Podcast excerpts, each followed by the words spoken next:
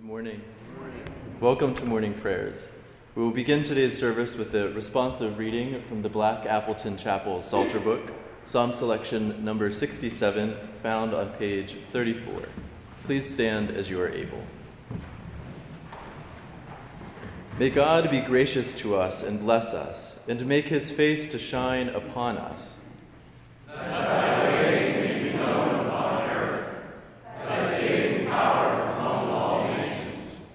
Let the peoples praise thee, O God.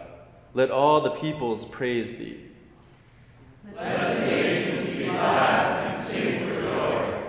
For thou dost judge the peoples with equity and guide the nations upon earth.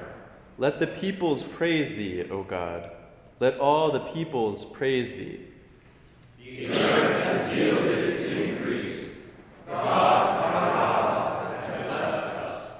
God has blessed us. Let all the ends of the earth fear him. You may take your seats.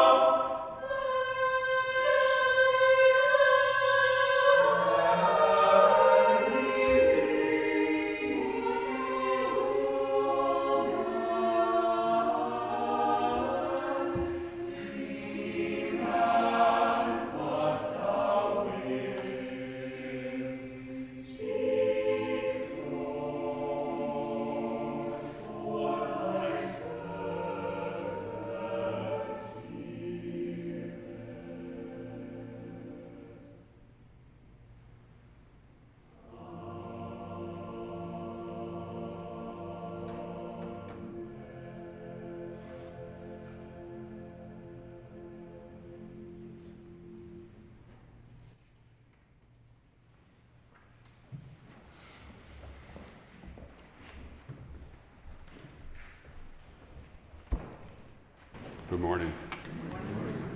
My text for this morning's prayers comes from the Christian Scriptures, John 1:14. And the word was made flesh and dwelled among us, and we beheld his glory, the glory as of the only begotten of the Father, full of grace and truth. Some version of this same scriptural formulation occurs at least seven times in the canon of my own tradition the Church of Jesus Christ of Latter day Saints. This passage will forever be connected in my mind with a conversation I had with friends on a Sunday morning many years ago as I was beginning my PhD program. Our discussion that day turned to the question of where honesty ranks in the hierarchy of virtues. I began wondering, wondering out loud that morning if honesty was sometimes subordinate to other concerns, such as the ability to provide the comforts of hope to those in hopeless circumstances. As I was bumbling through the moral calculus of these questions, I was brought up short by the comment of a friend sitting to the right of me, who spared me from my sloppy Sunday morning ethics by pointing out one rather simple scriptural point. Jesus, Eric said, is described as full of grace and truth.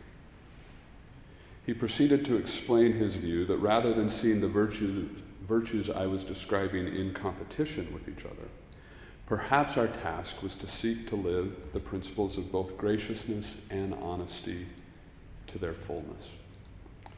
The struggle between grace and truth, he observed, may not be the zero sum game I was making it out to be.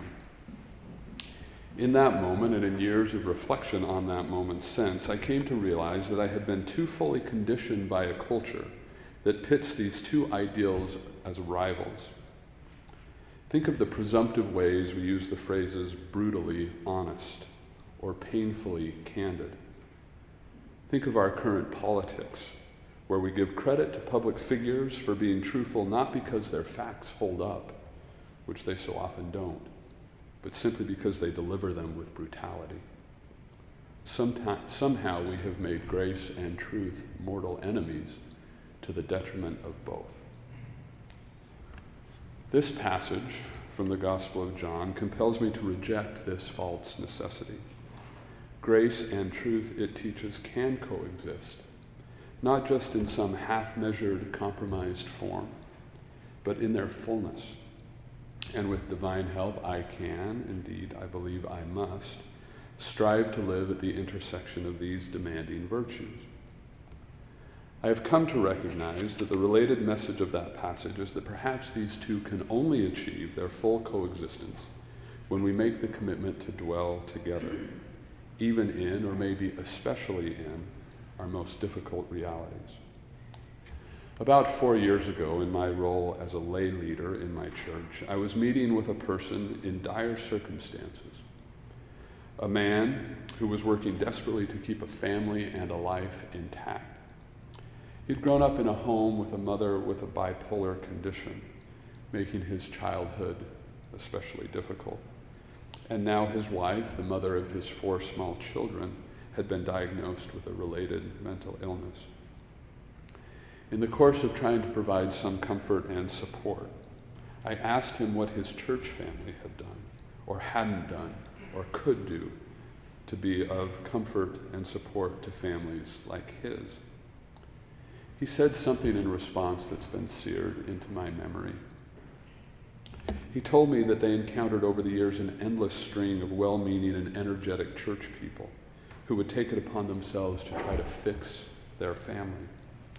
They would pour resources of time and effort and material assistance for a week or two or a month or two until they began to realize that the problems were not going to be fixed. The intractability of mental illness would not be solved through a service project or a prayer of blessing. As the unending persistence of their problems became apparent to their church community, they gradually lost sight of and contact with these helpers. After recounting this experience, my friend looked up at me and said, You know, we weren't, we weren't really looking for someone to fix our problems. We just needed someone to walk our road with us. This is, I think, the dwelling part of John's formulation. And the Word was made flesh and dwelt among us, full of grace and truth. Jesus' call to grace and truth was made real through his willingness to dwell among us. So, too, it seems to me that we can embody neither full grace nor full truth unless we are willing to be present in each other's pain, to walk these roads of life together. In my effort to live at the convergence of grace and truth, I fail every day. I indulge in graces that are insufficiently truthful. I utter truths with inadequate grace. But I get to keep trying as long as and insofar as I am willing to dwell with all the children of God in the hard realities of our shared journeys. And I can pray to be better. I will offer a prayer according to my own tradition and then a recitation of the Lord's Prayer.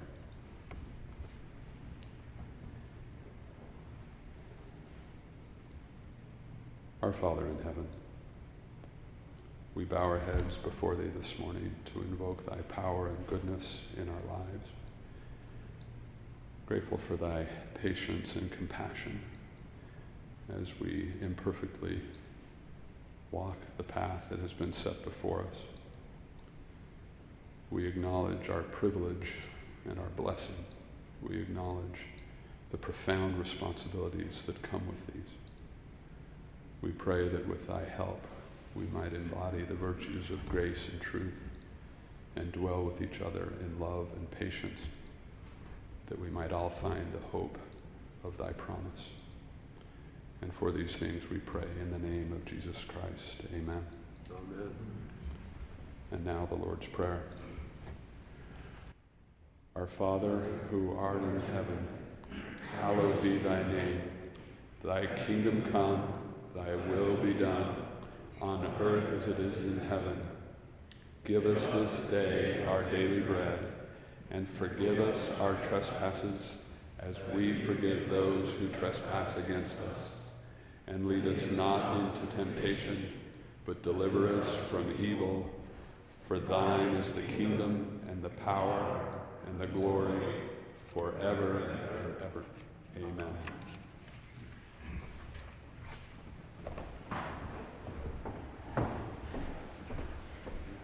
Please join me in singing the hymn, Dear Lord and Father of Mankind, found on page 286 in your Crimson Harvard hymnal.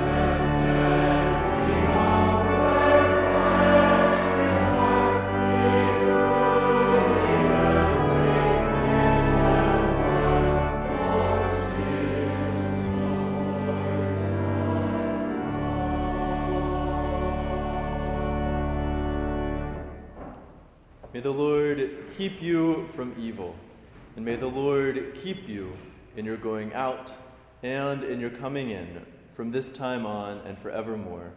Amen. Amen.